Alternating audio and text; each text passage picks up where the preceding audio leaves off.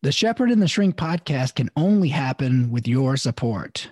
Please go to patreon.com, search for the Shepherd and the Shrink podcast, and find all kinds of cool stuff that we have in store for you. I think that we know ourselves in relation with others. We can't know ourselves if we're alone. If we're a hermit, we don't know ourselves, or we know very, very, very little about ourselves. You can build the heart of a lion with a strong mind and spirit, because a lion's natural state is one of safety through courage, strength, and power. Hi, I'm the shepherd and pastor, Dr. Matt Hook. And I'm the shrink, Dr. Marty Fletcher. This is the show where theology meets psychology, or mental health meets spirituality. Welcome to the Shepherd and the Shrink podcast. Good afternoon, Matt. Happy Did I this right? Day. Happy St. Patrick's Day. I never know if it's, I'm in the dark. I don't know if it's morning or The days and the nights run together. we just have to have a greeting that works for everything. I know it's a little crazy. St. Patrick's Day only works one day a year. That's right. So today, I'm very, very happy that Pastor John Reed has agreed to come on the show and talk about mental health in the church and many other things. So, welcome, John. Well, thanks. Thanks for having me. Very much my pleasure.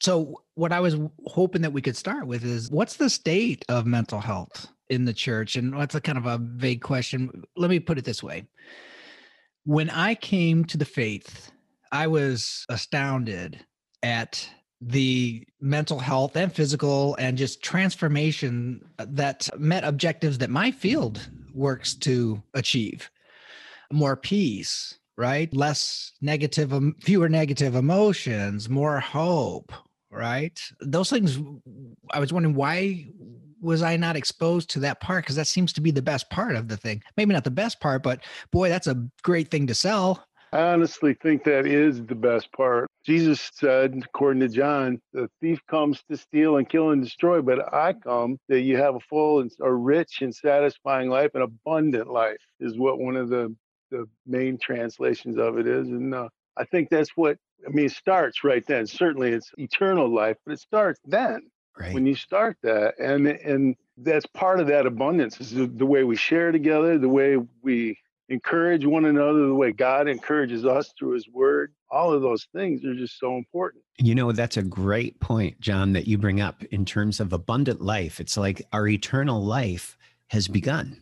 And I read Uh, a C.S. Lewis quote that said, as Christ followers, we don't have a soul. As human beings, we don't have a soul. We are a soul that has a body. And the idea of this abundant life that Christ offers, that doesn't mean you won't have problems.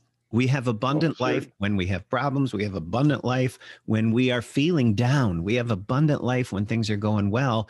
And the abundant life is is separate or are added into our life. However, it's going in whatever season of life we're in. There's an abundance to be had in Jesus, I think, is a, a great way to say it. And psychologically, it'd be interesting to hear how Marty reflects on that when we talk about that. So yeah, it would be interesting to hear what Marty has to say about that. And I think that's just the, the biggest thing about he looks at people that are in the church or did look sort of from the outside looking in or as he as he joined the club, so to speak. And he said, Man, these people are there's uh, hopefully he saw joy and love and peace and and all of those things when he was welcomed into whatever fellowship. I mean, those are the things that Jesus taught us should exemplify us to others, but that that that was a huge benefit for us as well as being part of that fellowship. You know, that's a really huge thing that I don't know how much psychology talks about that, but the idea of fellowship. And in in the New Testament, there's a Greek word for it starting with a K, koinonia, K O I N E N I A, koinonia. And it's this fellowship that we are brought together because, you know, we believe in God three per three in one the trinity and the holy spirit is god with us who connects us. Jesus says each of us is like one member of of the, the body of my body on earth. And so all of us working together and, and the joy of the fellowship could be something that people maybe who are struggling are missing fellowship, especially in these times of electronic communications, these times of COVID, these times of social distancing, that there is a real missing part to that Jesus actually talked about. That I wonder how much, Marty, would you say, and then John, would you say, people that you come in contact with, whether it's a patient of Marty's or somebody in John's life or connected with your ministry, John, for whom the missing piece, P E A C E or P I E C E, the missing piece is this the idea of fellowship or friendship or the deeper friendship that I think becomes available when we put God first in our lives. Sorry, that was way too long of a question. It wasn't actually, Mac, because you're going uh, uh, right in a, a great direction right now.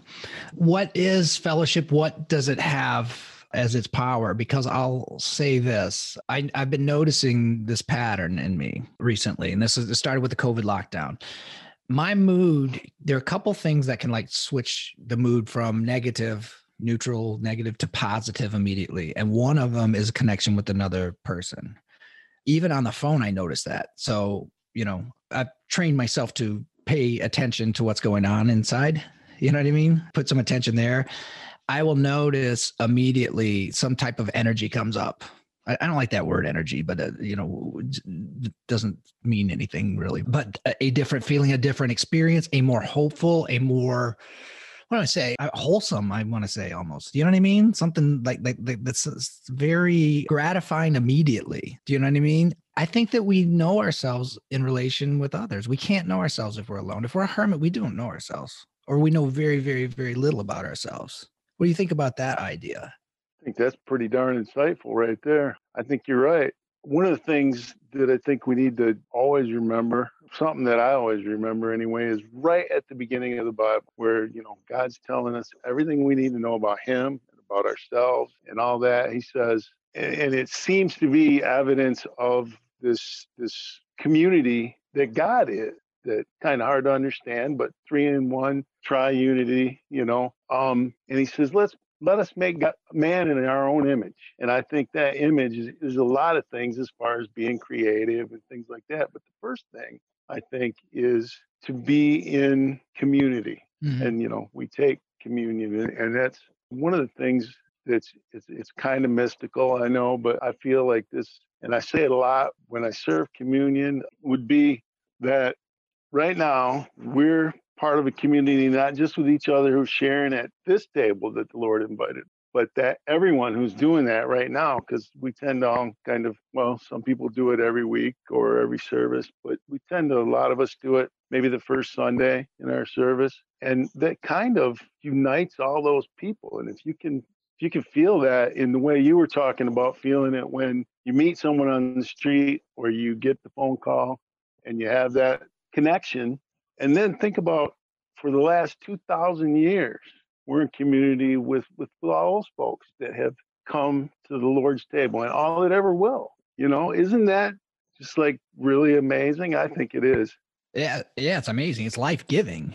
Even that's what's amazing about it because we know that if we are isolated from each other for too long, we start to get sick and we can even die. So this is something part of being in God's image is God is the God of love to the degree that we conform to that image, we will find all sorts of things take care of themselves. The pain uh, of living, the stress, the worries, you know, to, to just get into that space, that image of, of acknowledge that image, accept that image, live out that image of love. You've got what, Matt, 90% of the battles taken care of, isn't it? Maybe more. Maybe the entire battle is taken care of at that point. Mm-hmm do mm-hmm. the first that's what you told me early on just do the first two thing commandments everything else uh, you know kind of takes care of itself i forget how you said it right you only have to obey the first two or something like that i think i said jesus said the two main commandments of love the lord your god with all your heart and soul and mind and strength and love your neighbor as yourself and then do whatever the heck you want yeah after that because it all takes care of You're doing those two things you got it covered. And, and this is something I'm struggling to tell people when they're interested is this. It's not a moral system. Too often it's talked about as a system of morality that can compete with other systems of morality and it's it's not that at all the morality will just take care of itself do those two things mm-hmm. and it, and it becomes clear you know yeah it does it does and jesus said you know all those other things will take care of themselves if you can do that and that's the thing can you do that well i don't know about matt but i've often stood in a pulpit and said i've just told them to do something that I don't even do very well myself and that they can't do on their own. Right. And so we always, I always feel like I have to throw that in there. Oh, by the way, I'm not saying that you need to feel poorly or that you don't measure up because guess what? Only one person ever born measured up yeah. to those to those moral laws. But with his help and the Holy Spirit that he sends to indwell us and and are we perfect? No, I, I, think Paul even said he wasn't perfect. You sure. know, I mean, some controversy over that that passage, but not a lot. I don't think amongst most people that I know that that Paul was even saying, "Yeah, this is tough." I want to get, drill down into that because I didn't understand that there was that much controversy around that. I'd like to know what that is because we're talking about where he where he was struggling, you know, thinking aloud, writing aloud, to say, "Why do I do the things I don't want to do? These things." why do I do them? You know, these these bad things that I don't want to do. Is that is that what we're talking about? He he uses a lot in his letters techniques like diatribe and rhetorical questions. Mm-hmm. And there are folks who think that he's talking as someone else mm. in that situation because well he's Paul and he's I guess I don't know, and I'm not prepared to actually like like you said drill too far down into that right now. But I just I know that there's that that controversy there that he's not saying that if you're some people say he's not saying that if you're really saved, it's going to be a problem for you. He's talking about somebody else, not himself. Mm-hmm. And I don't buy that. I don't think he is. I don't think he is either because I think he warned them against thinking of him him like that. You know, I'm talking about Matt. Yeah. Yeah. You know, one says he follows Apollos. One says he, he didn't want any part of that. I think he wanted us to see his humanity because he wanted us to know how hard it is and that in our strength is in our weakness. I mean, when you get humbled, like I've been humbled before and, and being humbled right now, there's no place else to go but God. You know, that's about yeah. it. And and that ties back to this communion, this community, this unity this God saying, let us make humanity in our image. Like Father, Son, Holy Spirit is the original family. It wasn't Adam and Eve, they were in God's image. And this love that exists in God Himself is the kind of love that God uh, can't help but overflow into our lives. And I think the idea of community, and there is a spiritual component to it. And people experience some of it when everybody's cheering for University of Michigan. You mm-hmm. know, there's this wave that kind of you just feel like joining in on. But mm-hmm. of course, then you get in the parking lot and everybody's mad these days. Half, half are mad unless it's a tie, and then everybody's mad. Exactly, exactly. But there's there's this everlasting nature to it when God says, "I will never leave you or forsake you."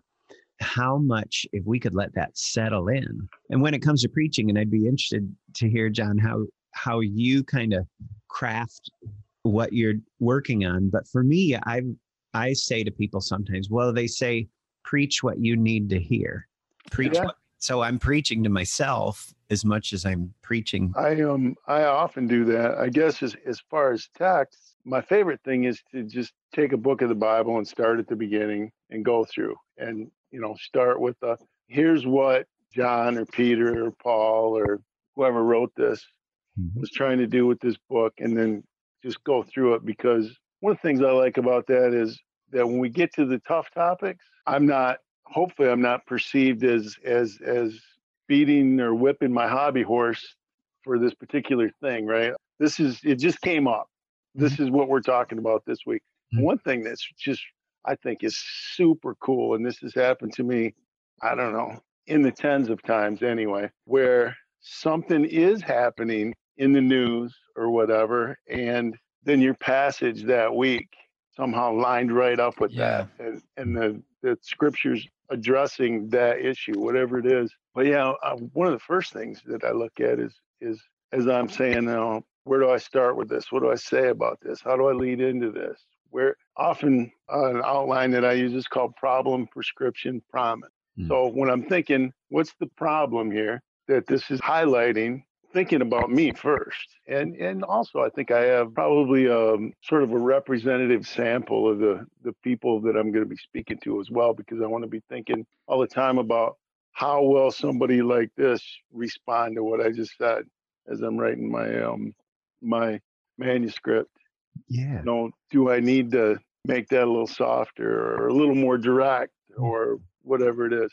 I love that. And I would be curious, Marty, as you think about coming along people in counseling and as a psychologist, problem, prescription, promise.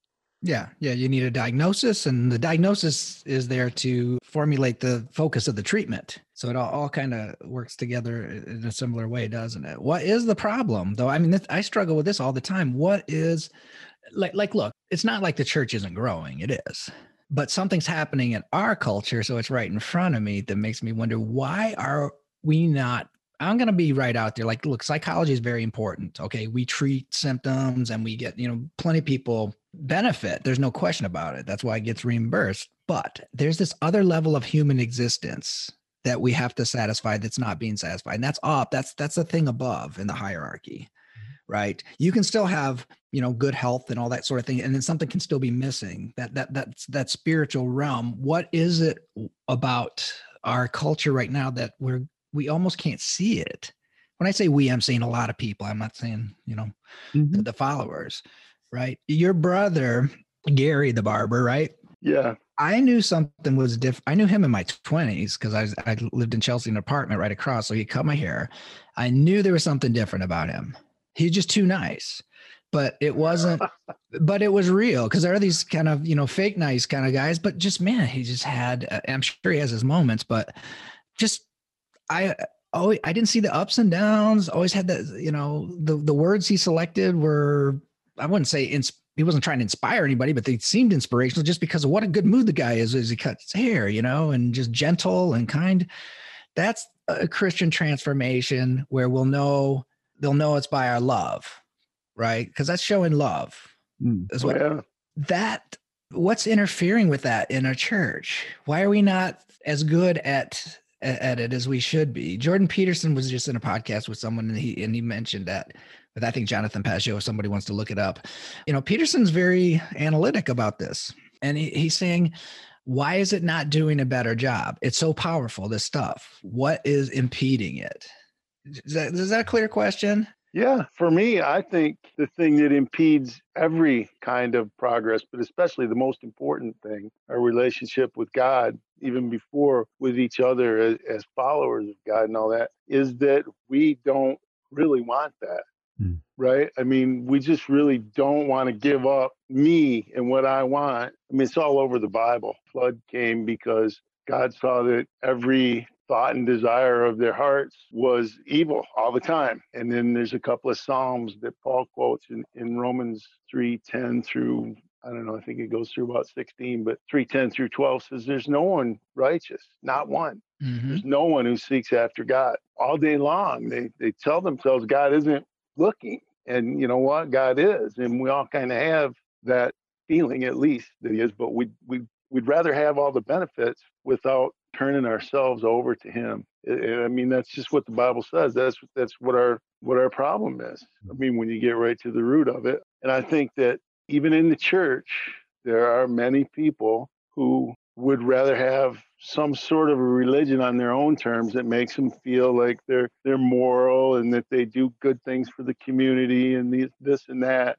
without giving in mm-hmm. and, and the thing is is you talked about a transformation and sometimes i always say it kind of as a joke that sometimes he's that guy my brother that he's just always so irrepressibly upbeat that sometimes you just want to smack the look off his face right right? And it's just a joke, but I know. You're not matching my mood right now, Gary. You're not matching my mood.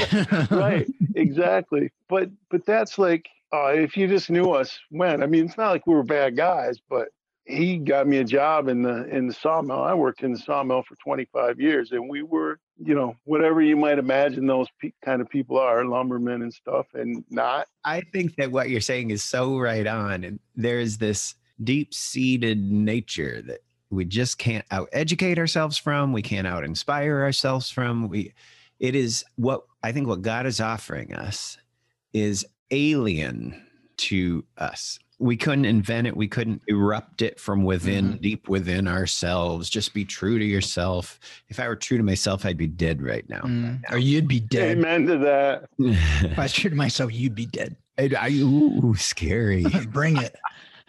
And that's but that's i think why why they talk about church history and in the scripture too it talks about the sin of pride yeah. what oh, yeah. downfall of all humanity and it's that it's this idea that we can't we can't get beyond this this self focus and it doesn't mean you hate yourself. Jesus said love your neighbor as yourself.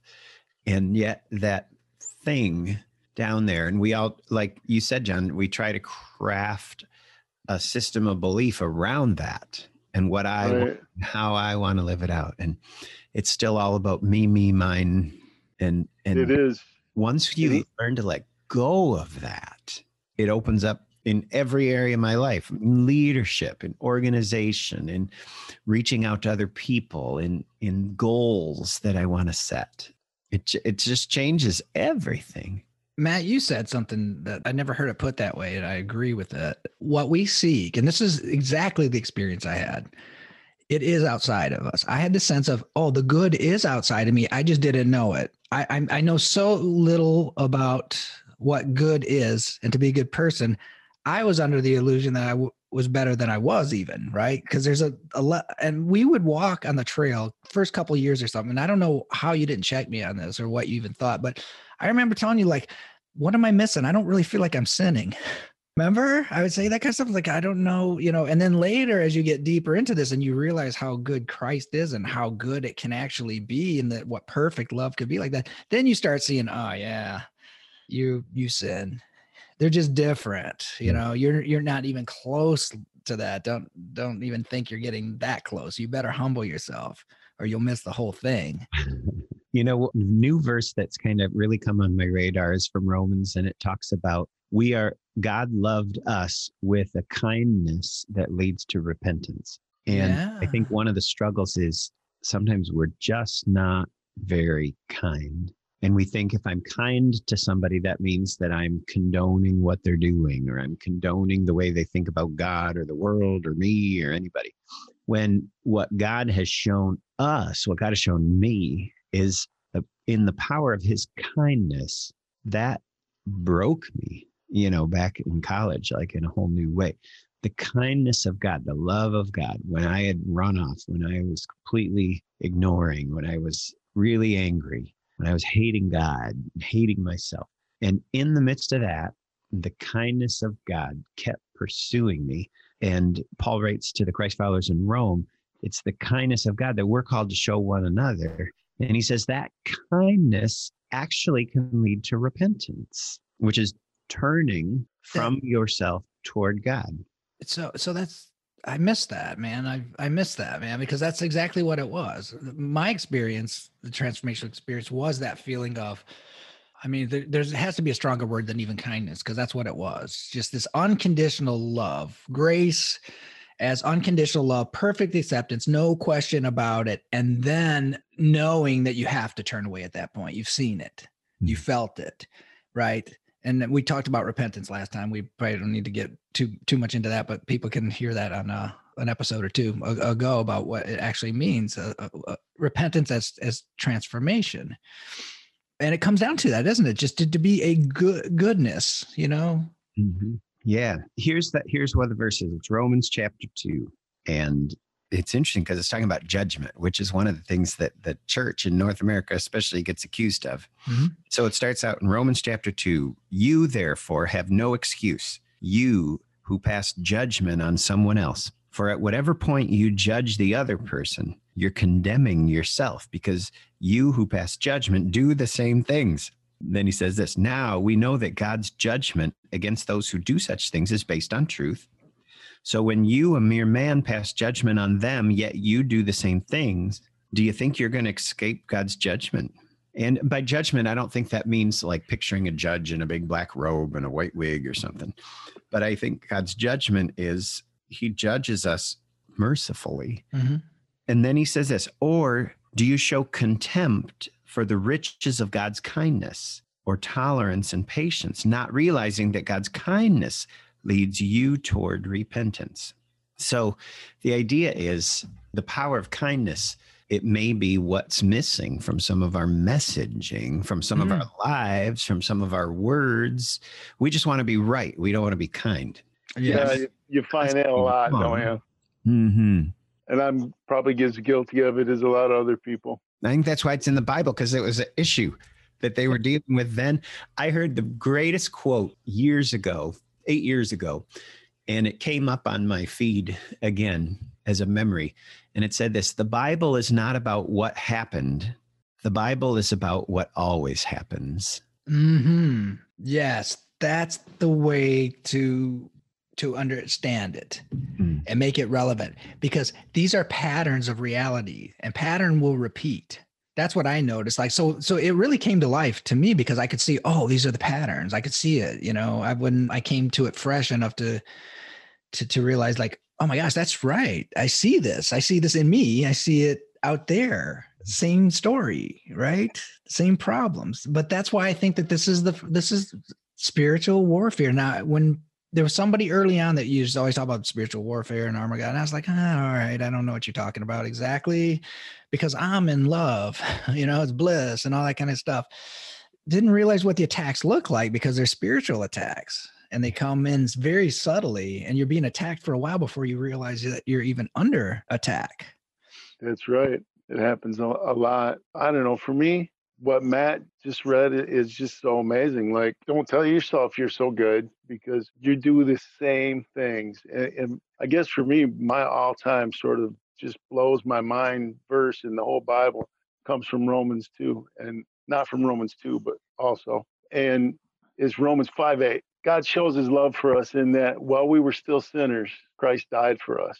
And that whole passage around that, up from, you know, 5 5 or so up to 5 10 or 12, talks about how Matt just said it a little while ago. And I remember a little old lady in a class that I used to lead, and she hated it. She'd just get the, this look on her face because she didn't remember a time like that. But I would say, back when you hated God, or back when I hated God, because that's really what it says is we were enemies mm-hmm. in that passage and he went ahead and did what he did anyway just to say this is this is how i design things to be and that's the start of this just amazing way your life can uh, i don't want to say like come to christ and everything's going to be better you know like so many people are you know god wants you to be rich and famous and good looking and all that and, and like you said a little while ago life's tough you know, life still has all kinds of bad things happen, and it's it's easier to face them when you know God has said, "I will never leave you and I will never forsake you," and that you've experienced some of those benefits and you understand where you were and who you were and what He did for you anyway. Yeah, and it's just real hard not to say you should or you ought to do this or that or the other thing. Probably the same for a, um, shrink, I guess, as as for shepherds from the pulpit. You know, you don't really want to do that, but sometimes it is that way. You have to say you should or whatever. But I like to. That's why that one outline form ends on promise because you always want to show something positive for it and not say, you know, if you do this, you're a horrible person. So don't do that. You ought to do this. Mm. That's interesting to me because I'm wondering, like, are are we clear about what we're doing as a body? Like, like I've had a couple different thoughts. Like, okay, we we, are the body of Christ, and and so different body parts have different functions, and so you have different emphasis, right? But the ultimate goal, you know, and I'm not talking about just the eschaton. I'm talking about what's the ultimate goal that I can execute on today. What am I trying to do with this Christianity? And and I wonder if we surveyed if people would have a ready to go answer to that. Probably not. I, it, There's a, a lot of different ways to look at it. I know that, you know, I think that my answer for that question is is pretty on the money, but I, I don't know, you know, I mean, we all think that. Matthew 28, verses 18 through 20. Let's As you go, it. make disciples and or go into the world and make all disciples, but it kind of means as you go. It doesn't mean this is for pastors and, and the people that go to Africa and Asia going sent as missionaries, ordained people. We're all disciples. Same as, as Peter and John and the rest. And disciples, the main thing they do is they make other disciples that look like them, who make other disciples that look like them, and so on and so on and so on for 2,000 years now. And, and that's the last thing he said, like, like not dying words, but let's say you were with your grandfather when he died and he said, grabbed you and brought you right up and he had something to say to you. You would think that was pretty important, right? Mm-hmm. That was the last thing that Jesus said to his disciples, and that includes me. I'm going to agree with that. But the next step, because to me, to some of us who are thick, we're hearing, okay, now go out and win this game. Okay, I want to win the game. I want to win. How? How do we do that? Okay.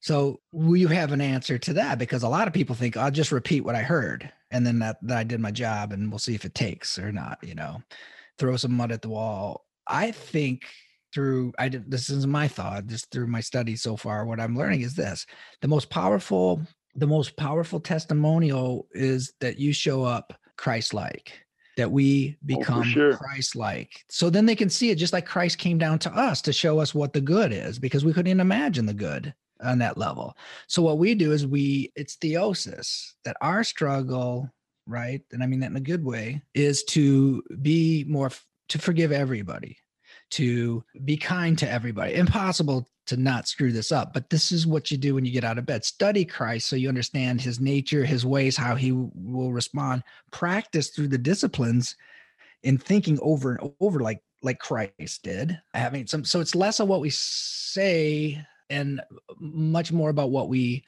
do than we can say. Absolutely. Yes. How did he make disciples? They walked with him for two and a half years and he showed them what he did. He modeled the fact that he didn't make any important decision. This is something just happens to have popped into my mind. But the day before he decided who the, the 12, the apostles were, which it probably already was decided, right? But he spent that whole night up on a mountain by himself Yeah. doing what? Yeah, Praying. Yeah. until the third watch of the morning. It says it's three, four o'clock in the morning. He prayed. And and I'm not saying everybody needs to do that all the time, but maybe if you have some big decisions, maybe some fasting and prayer will Mhm. get you closer to God. And he certainly also exhibited that that way of that that Paul wrote about of pray without ceasing hmm and and and just sort of small prayers. I mean, not small in the way, for instance, Lazarus. Before he said, "Lazarus, come out here," he just looked to the heavens, letting people know that he was asking God to get behind what he was doing and to give him the power to do that, right? And and there are many many other examples of both of those things, right? And so prayer super important, and then what you said, knowing Christ. Well, how do you know Him? And how does God speak to you when you've spoken to Him in prayer through the Word?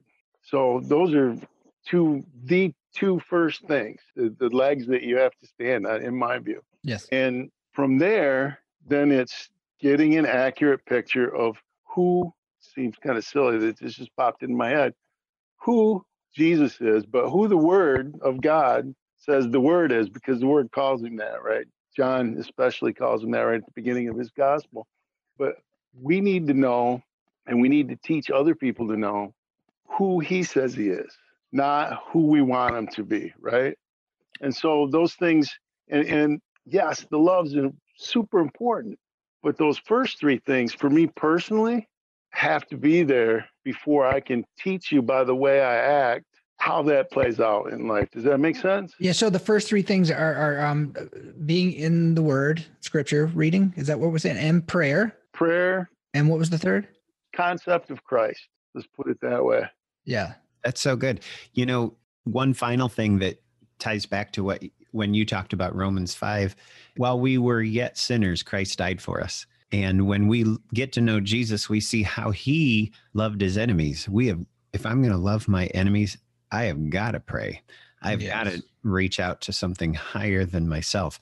And I think, in terms of mental health, as I think in terms of wounds that we've sustained from other people and from ourselves, for us to love our enemies, sometimes that means learning to love myself. That means learning to care for, and I can love an enemy without subjecting myself to that person anymore. Mm-hmm. But if I don't learn to come around to loving them and finding the peace in that, there may not be the healing that I need in my life. You know, as I met with people and, and probably both you guys as well, that idea of Christ died for us while we were yet sinners, while we were still the enemy, bowing down to other gods, doing any everything that we could to not pay attention to Christ or to harm his witness or whatever. And yet he still did all that for me. And what if we could turn that around? Maybe what you've talked about going into that, the the prayer that it takes to get there, the the understanding Jesus' example of by getting to know the word, the scripture reading, and getting to know the truth about who he was. That is that alien kind of of love and kindness that that maybe we need to go with. Yeah, because what I'm seeing uh, what I saw a lot in the last few months with the, this political stuff, because politics is about power, right?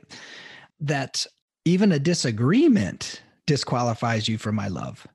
Yeah. Right? If you think differently, you having a different thought, which thoughts change, my thoughts change, they'll change again and things like that. But no, the relationship's over right now, you know, because you have a different thought. That's nothing like, you know, carrying a cross, being tormented, tortured to death, trying to make it up to where they're going to actually pound the nails in you and still having no hateful thoughts to the people doing that. And some of us can't get past just a, a, a disagreement on a political point or you know we have a long ways to go some of us mm-hmm. and the the what it's going to take to love somebody who sees things differently than us is i think where we're going to find the the peace and the health and the challenge that it's going to take to get us there so is it judgment then? So so one these are going to be the same old ones coming around looking different, aren't they? Judgment's going to come around. That's going to be the obstacle, right? It'll just look different. It'll be on a different point, and, and sometimes it's going to be resentment, lies, right? You're going to say you love somebody and lie to yourself, and when you don't, because you haven't cultivated that through prayer and meditation, you're going to so much love your own ideas that you'll interpret without seeking counsel. Like I, we, I ask you all the time if I'm off, and I and I mean it too. I want to know because I don't want to. If I'm making a fool of myself by saying something wrong, I'd mm. like that to stop. So if you if you can correct me, I will and improve me in some way. I should be grateful. You know, these days that's what I try to do, and and not take offense if someone's trying to help me by correcting me. What do I know anyway? I mean, we're talking about eternity. We're talking about something incomprehensible. You know, uh, we can't have too much certainty. Right. That's powerful stuff. It is. Thank God for grace.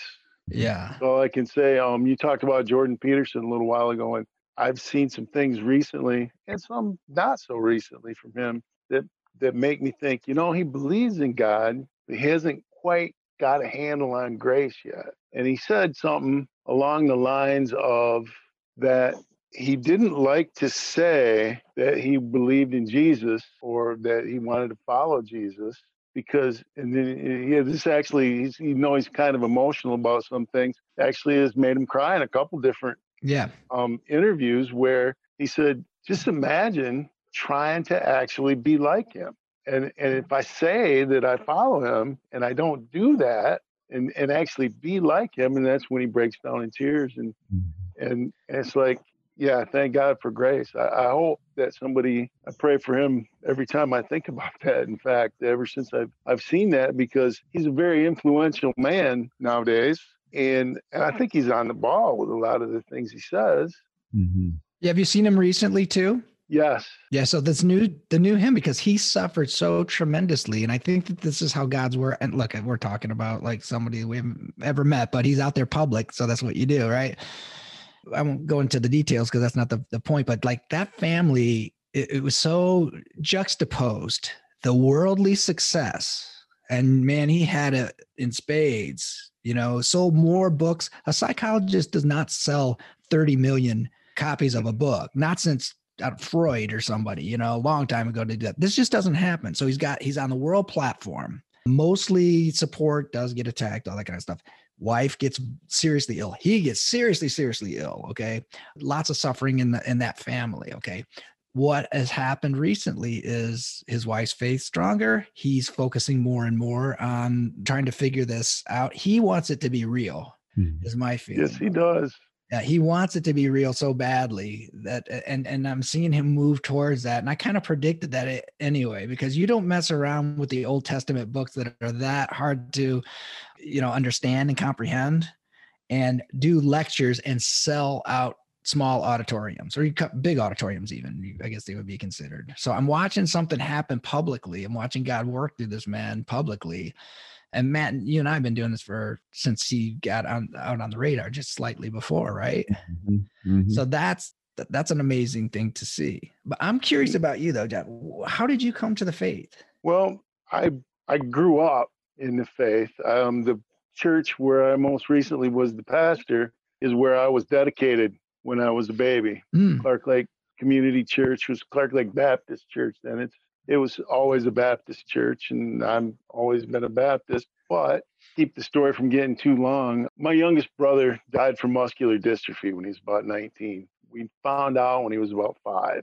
I'm seven years older than him. I had a real crisis of faith at that moment. Mm-hmm. And I, I was praying and, and, and all of that and, and even like trying to bargain with God. Like, why, why can it be me instead of him? He's who, who has he ever done anything to that he deserves that?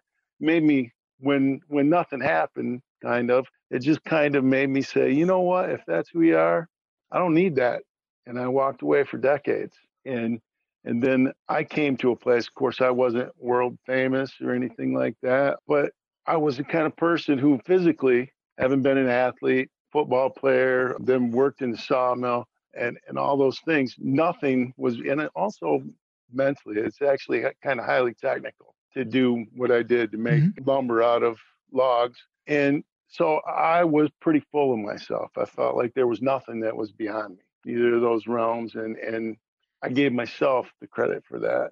I see now. And I ended up on a couple of different fronts over the years broken down to nothing. There was a year when I got really sick, got fired from a job that I'd been on almost 25 years because they needed to downsize, but also because I was sick. I was like the last one job that needed to go. And both my dogs died, and then that sickness led to open heart surgery to replace a valve that was a birth defect. And, and in a lot of ways, that was the best year of my life, believe it or not, because and, and there's too many details to, to go into. But for at least a year, everything led me to being who I am now. Well, I mean, everything in your life leads you to who you are now. But I didn't have a job. So all of a sudden, I was in a study program that other people said, we'll pay for that. The people that told me about it, we know you can't. And I went three years without having a, a real steady job and, and becoming, I guess,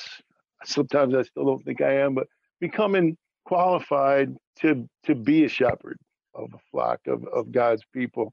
And so that's how kind of I got to where I am. And, and it was that same thing where I was very proud and I was knocked down to really death. I mean, to the point where I said to God one day as I and there was all kinds of ways where things would go through my head or whatever that would take me back. I remember thinking about a certain thing and realizing that I'd been thinking about that a lot. And then my mind said to me, Boy, God's really laid that on your heart. And then I went, Where did that come from? I haven't heard that in 20 years, mm. you know? And, and of course, where did it come from? God laid that on my heart. Mm-hmm. And so that's that's just kind of how it worked out for me. I was I was broken down to nothing because that's what it took. I, I sort of feel like God I had a pastor that, that said, God's like walking behind you with a long cane. It's kind of like the thing you might whip a horse with. And you get off the path, he gives you a little swat on one side and gets you back on it. And I always think of it as, as the way when you were a kid and you were acting up, you got the look from your mm-hmm. mom and then you got just different things and wait till your father gets home and sent to bed with no supper. And it kept building up. And if you'd have paid attention, at any of those previous junctures, and it wouldn't have gotten so bad, right?